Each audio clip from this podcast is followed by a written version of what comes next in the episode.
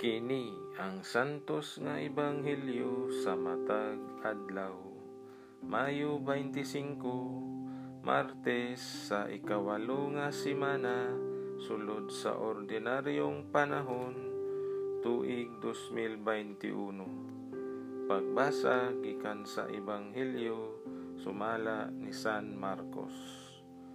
Unya misulti si Pedro kang Hesus.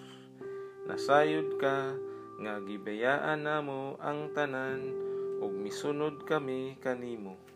Si Hesus mitubag, sultihan ko kamo nga ang mubiya sa iyang panimalay o mga igsuon o inahan o amahan o mga anak o mga uma tungod kanako ug tungod sa maayong balita makadawat og labi pang daghan ni ining kinabuhia makadawat siya ginatos ka mga balay, mga igsuon, mga inahan, mga anak, ug mga uma, bisan tuod ug lutuson siya.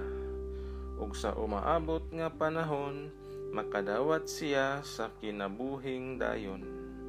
Apan daghan sa nahiuna karon, maulahi, ug daghan sa naulahi karon, mahiuna ang Ebanghelyo sa atong kaluwasan.